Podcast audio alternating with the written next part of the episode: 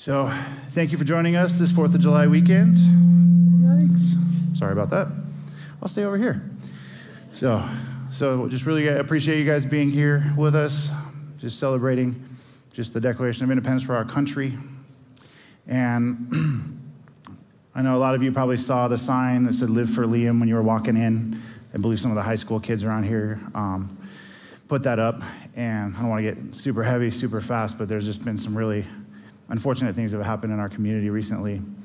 So if you guys would join me in prayer for our country as well as for the things that have, have happened in our community. Let's pray. Father God, I thank you so much for our country, Lord. Lord God, we've got our problems and our issues and our fights, Lord, but it's still the freest place we can be. And I just thank you so much for that, Lord. I pray that you just bless our country, Lord. Lord, that those of us who know you would just know you better and love you more and love other people more. And Lord, that people that don't know you would get to know you through our example, Lord God, through our being faithful. And Lord, just I lift up our community to you, Lord, just with just these horrible things that have happened in our community, Lord. It's like one of those things like I don't even I don't even know how to pray for it, Lord. And God, I just pray that you just bring peace for those of us who are hurting, Lord. Lord, just that you would just do your thing in your way that you only you can know how to do, Lord. And Lord God, I pray for those who are barely holding on, Lord, Lord, that are on the edge, that are having the thoughts, Lord, that you're we would just intervene in just such a powerful way that you would become the loudest voice in their life. And Lord, that we each of us would just commit, Lord, that if there is somebody hurting, Lord, that we can just come alongside them and show love, that we could be a light for them to hold on to. And if it just day after day, Lord God, just to be that light, then help them learn how to make you the loudest voice in their life. God, I pray you just open up our hearts to just the words that you have provided for us today, Lord, in your, in your scripture, Lord. In Jesus' name I pray. Amen. All right, so as most of you know, we're in sermon series on Luke. Ernie and Blake uh, did a uh, series of Jesus, they call it Sermon on the Plain. Probably second to Jesus' second most important sermon that he did, second to Sermon on the Mount. And Jesus talked about the Beatitudes, which he also talked about on the Sermon on the Mount. Talked about some woes about to people that are it could have been a little confusing that I personally need to study up more.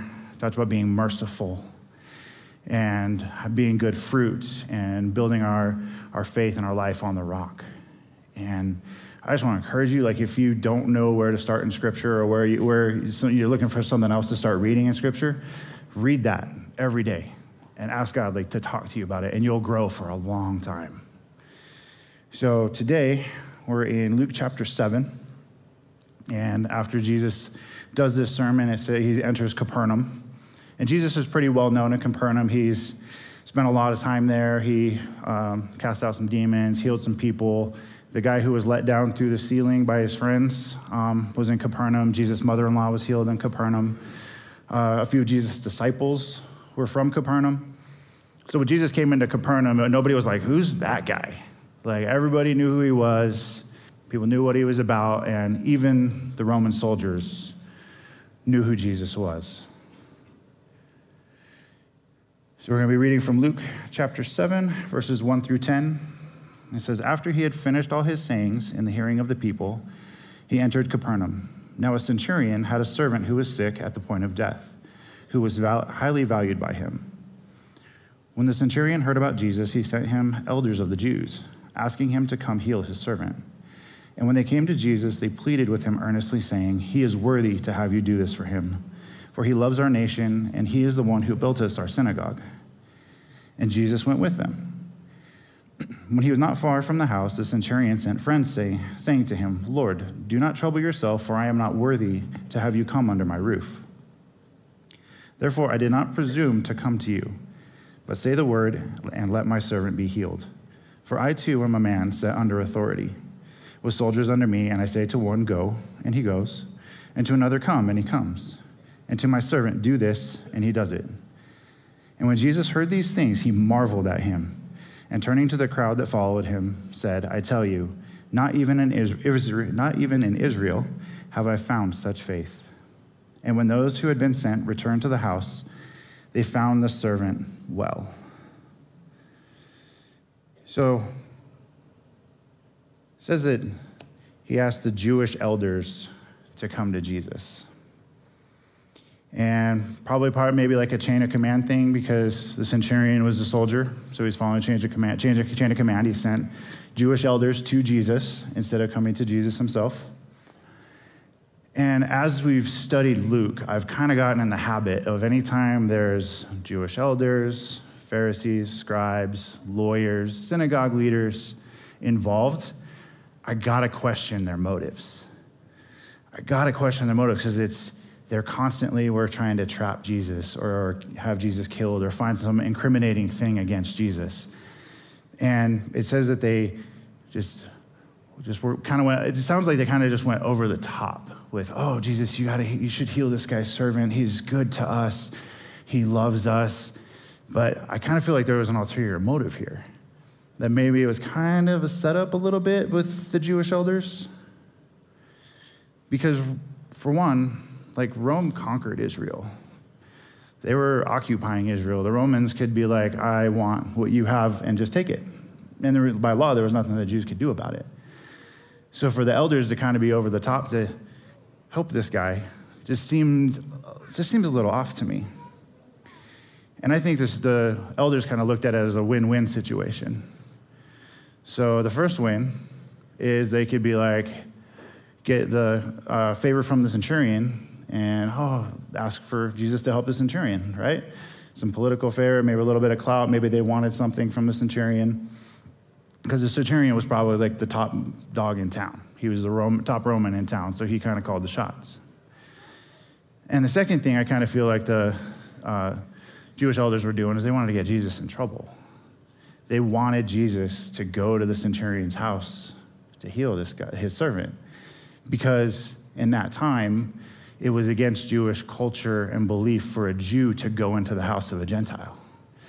So if they could do something to get Jesus to go into the centurion's house, they had more incriminating evidence against Jesus to be like, oh no, he went into that guy's house. Like, he shouldn't be doing that. He can't be doing that. Like, we'll tag that onto the number of things that he's that he's done wrong, the laws, the rules he's broken, the laws he's broken. Like, he shouldn't be teaching. So they saw that as a win-win. At best, they got Jesus in trouble and gained favor with the centurion. And at worst, they just gained favor with the centurion. These guys seem like they would be pros at discrediting people. And as usual, Jesus turned the whole thing on their head. He honored the centurion, and Jesus got glorified the, through this whole situation. So now let's talk about the centurion. What is a centurion? Who was this guy? Now, a centurion was an officer in the Roman army, highly, highly respected. These guys were lifelong soldiers who pretty much earned their rank through acts of valor in battle. These were not guys who were born into it, into a rich family, so they became officers, or the guys who their parents were, or were politicians, so they were given a commission to be an officer. Like these guys earned it. These guys were tip of the spear. These guys were front line. They probably intimidated, horribly intimidated the guys who were just appointed officer positions. And I kind of like that. These guys were some of the baddest men in history. Like you look out like throughout history, you line, line up like some of the baddest men in history. Like these guys are right there. There's probably very, very few of us today that could stand toe to toe with one of these centurions. And if they made it to middle age or to older or old age, it was because they were phenomenal leaders and phenomenal warriors. Like I said, they led from the front. They probably had scars all over themselves from fighting, and no, no scars on their back, not from running. No, they didn't get any scars running away. Their face, their chest, their arms, their legs because they plowed into the enemy. The centurion was a big deal. And what made him a big deal through eternity is he recognized something about Jesus that nobody else had yet. He recognized the greatness of Jesus when he probably hadn't even met him. He just heard about him and heard stories and just, just the Holy Spirit like almost talk, like talked to him like there's something about this guy like you need to seek him out. And this was a big deal for the centurion to go to, Jesus for help because he could have just, by law, could have just commanded it. He could have like, I want you to do this for me. But the centurion was like, No, that's not my lane at all. I'm going to ask Jesus for help. And there was some risks involved for the centurion to even go to a rabbi for help, especially a rabbi that had the following that Jesus had. Because this area that they were in was known for insurrection against Rome. The Jewish people, the Jewish leaders at that time were not interested in being ruled. And that's probably why that particular centurion was assigned to be in Capernaum, is when insurrections arose, the other leadership from Rome knew that this guy could crush it. There were large crowds of people that followed Jesus, where Jesus could say at any time, like, hey, let's revolt against Rome, and people would have done it. There were some people that wanted Jesus to do that. They thought he was the guy to do that. Jesus preached faithfulness to a monotheistic God. He preached faithfulness to one God, our God, who definitely was not one of the gods worshiped by uh, Roman polytheism.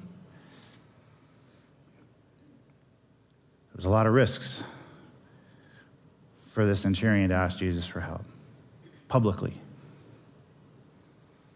And Jesus also referred to himself as the son of the God that he, got, he wanted, he, told, he preached to, for people to remain faithful to.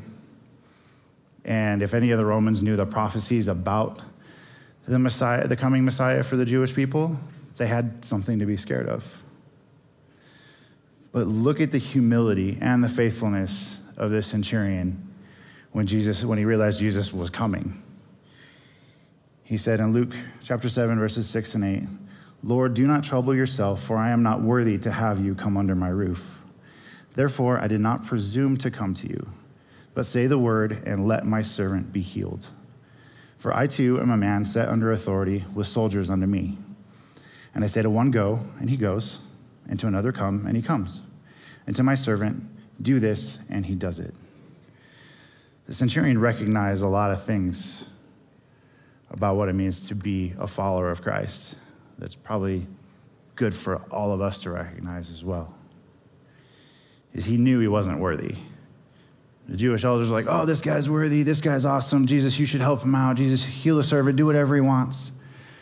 But the centurion, with all the power, the money, the uniform, the respect, Jesus, I'm not.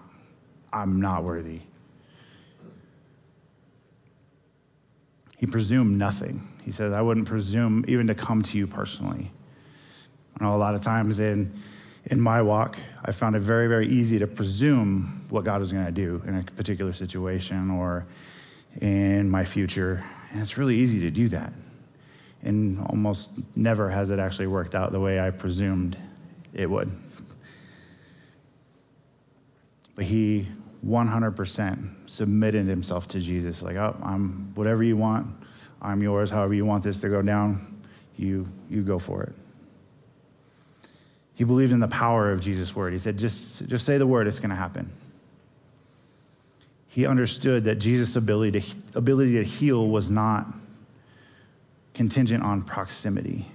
Jesus didn't have to come into his house to heal him. Jesus didn't have to do some ritual over the servant to heal him. All Jesus had to do is just say the word.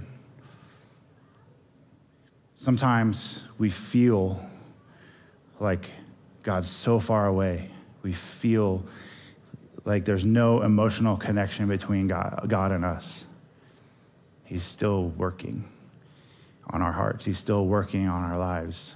Just because we don't feel it doesn't mean He's not doing His work. It's not always about proximity, often it's just about faith and believing that Jesus is going to come through for us in ways that we are better than we could even understand. And he, I mentioned this a little bit before, he recognized the greatness of Christ. before anybody else. Roman soldier, powerful guy, warrior, sees Jesus and recognizes that. Like, how do you do that? Like, how do we, how, how can we, how do we recognize greatness? Is it even possible to know somebody at, at a young age or when they're up and coming and be like, that guy's going to be the champion or that guy's going to cure cancer? Like, it's almost impossible to know. Like sometimes, like if we've got our kind of our foot in that arena, we can kind of see a potential future, but totally guessing it, it's not going to happen. There's some guys I knew in high school. Uh, one of them was an absolute beast on the football field. He's two years younger than me, and he completely crushed me. He was a freshman, I was a junior, and I was terrified to line up against him because I knew he was going to just toss me to the ground with one hand and do whatever he's going to do. Now, this guy, now I played for a 5A, 5A school down in the valley, and uh, he got scholarship to ASU, got drafted to the Ravens, retired a few years ago. Based on his numbers, there's a good chance he's going to go to the Hall of Fame. And every step of his journey, I was like, yeah, I could see that. Yep, I could see that. So I firsthand experienced his ability. So I had a good idea, a decent idea. Like none of that came as a surprise to me.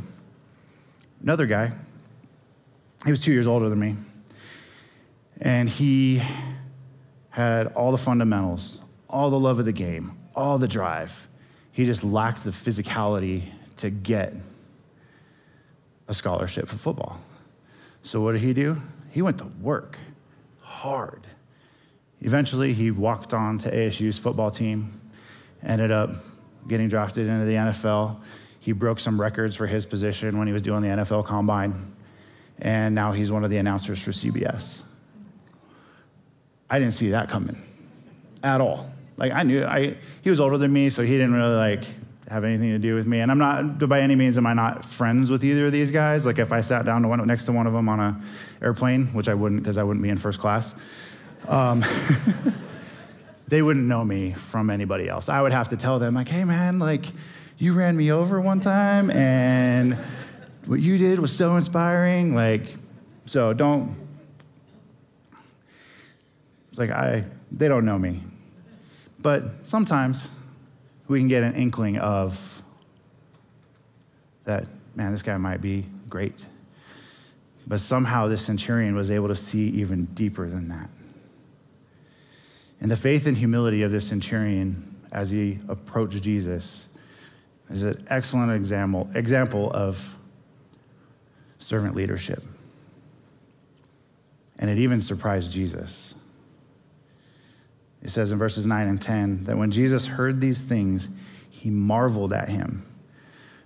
Turning and turned to the crowd that followed him and said, I tell you, not even in Israel have I found such faith.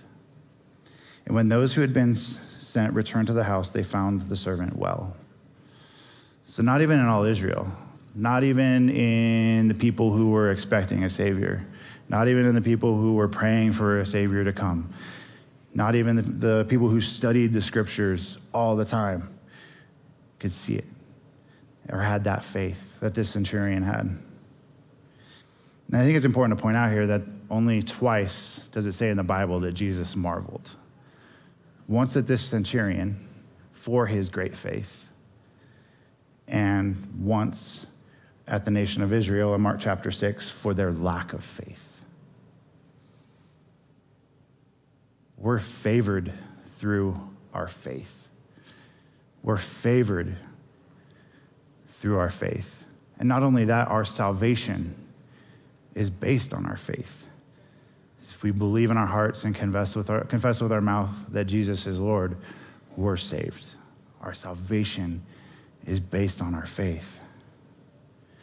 Now, this account is also told in Matthew chapter 8 and it goes a little in a little more expands a little bit on what jesus said about the faith of the centurion It says, When Jesus heard this, he marveled and said to those who followed him, Truly I tell you, with no one in Israel have I found such faith. I tell you, many will come from the east and the west and recline at the table with Abraham, Isaac, and Jacob in the kingdom of heaven, while the sons of the kingdom will be thrown into outer darkness. In that place, there will be weeping and gnashing of teeth.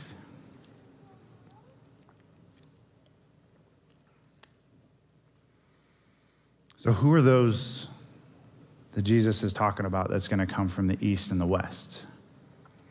Who are those that are going to recline at the table with Abraham, Isaac, and Jacob, the early leaders and founders of, of Israel? It's us, right? Like Jesus died on the cross for all of us. And I think that was probably not a very popular statement to the Jews when Jesus said that, because they thought that the Savior and the Messiah was going to come just for them. And Jesus is like, no, no, no, that's for East and West, it's for everybody. In Acts chapter 10, tells the story of another centurion named Cornelius. And by many biblical scholars, he's considered the first con- Gentile convert to Christianity.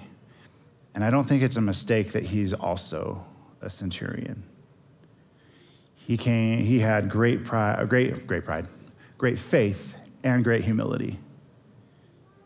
And there's a good chance that the centurion in Capernaum and the centurion in, or Cornelius, or the Cornelius, the other centurion who was from Caesarea, they're about 60 miles apart. And there's a good chance they knew each other. Maybe sent men back and forth to each other with messages, or they, maybe there's an insurrection that they work together to take care of. And I imagine that the centurion in Capernaum probably told him, like, if you hear anything about Jesus, listen up. This is what he did. Like, if you hear anything about him, like, you need to eat that up. And he did. So, Acts chapter 10, Cornelius had a vision.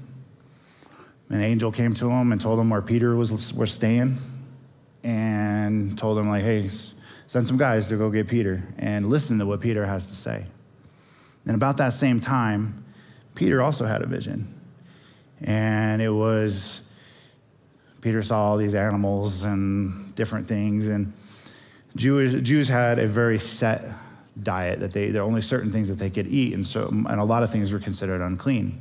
And God's like, Peter, in this vision, God's like, Peter, take and eat. And Peter's like, no, no, no. I've never eaten anything unclean. And it happened again. And it happened again. Peter, take, eat. And Peter's like, no, like, I haven't eaten anything that's unclean. Like, why are you telling me to do this? To tell me to do something that, based on our traditions and on the Old Testament scriptures, I'm not supposed to do. So Peter is sitting there, he's contemplating what God was trying to tell him, doesn't understand. And then Cornelius' guys come knocking on the door looking for Peter, and God says, Go with those guys. So Peter starts talking to these guys, and in Acts 10 22, it says, And they said, Cornelius, a centurion, upright and God fearing man, who was well spoken of by the whole Jewish nation, was directed by a holy angel to send for you, to come to his house and to hear what you have to say. Sounds a little familiar, doesn't it? A centurion, upright and God fearing, who is well spoken of by the whole Jewish nation. So Peter went with these guys.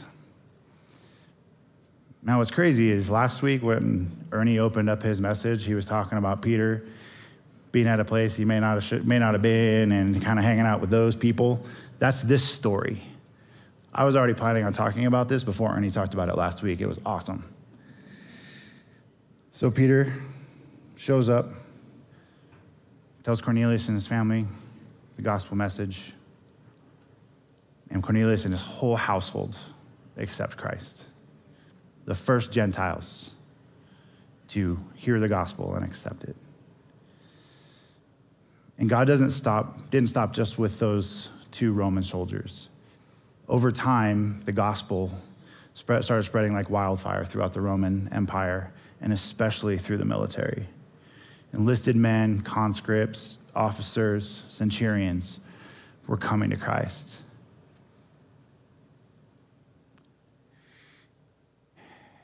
It's just like God to take something that was an instrument of oppression and fear and death, and then he turns it all around and glorifies himself. How cool is that? And there were times when these Christian soldiers were persecuted for their faith. There was a, a, legion of Roman soldiers called the Thundering Legion. And this is a pretty popular story, so some of you may have heard this. And they refused to persecute their fellow Christians. And so the Roman leadership gathered these guys up. There were 40 of them, gathered these guys up, made them take, uh, take off all their clothes and took them to a frozen pond and sent them out to the middle of the, fa- of the pond to freeze. And they prayed together and they yelled out encouragement to each other and time went on, and frostbite be able to, to set in, and they started no, just accepting the fact that they were going to die. One guy and recanted his faith. And what the Roman soldiers who were guarding them did is they put warm baths along the perimeter of the pond and said, Hey, if you deny Christ, you can get a bath, you can get some warm clothes. And one guy was like, I can't do it. And he rejected his faith and went and took the warm, accepted the warm bath and warmed up and saved his own life for the short term. And while that was going on, there was another guy who was uh, guarding them. And he saw angels attending to the men who were freezing. And he probably stood there on the edge of the water, on the edge of the ice, and dropped his spear, took off his helmet, his armor, his warm clothes, and ran out and joined those soldiers. Like, that is great faith. That is great humility for all of them. And like even these, these soldiers, like they were warriors. And even though they were naked and didn't have any weapons, like they could throw down. They could have charged the edge of the pond and fought. Most of them probably would have died. A few of them would have escaped, maybe, but they didn't. Their faith and their humility was so strong that, like, all right, Lord, whatever you want to do. I know if you want to save us, you can, but otherwise, I'm just going to die for you, and I'm cool with that. Like, there is nothing God can't do when we have strong faith and strong humility. Nothing. That's where the power of God in our lives becomes apparent. Like we might still have fear, we might still have anxiety, we might still have depression, we might still have shame, but none of that is the loudest voice in our life. Like God may not take that away, but it won't be the loudest voice. When great faith meets great humility, the dreams that God puts in our heart where we're like, man, I don't know, like that's not, I can't do that. We start chasing that. When faith meets humility in our lives, relationships that we never thought we would get back, we seek after them and God can restore them. When faith meets humility, we can truly start to heal. When faith meets humility, we can we stop praying for an easy life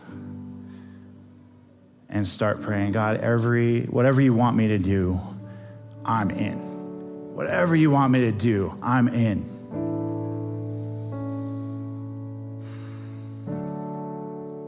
Some of you are already doing that. And those of you who aren't, I would challenge you to do that. To pray every day Lord, increase my faith. Lord, increase my humility. Do it for a week and see what God does. Do it for a month and see how your perspective of life has changed. Do it for a year and see what God has done. Do it for a lifetime and imagine what God might have to say to you when you get to heaven.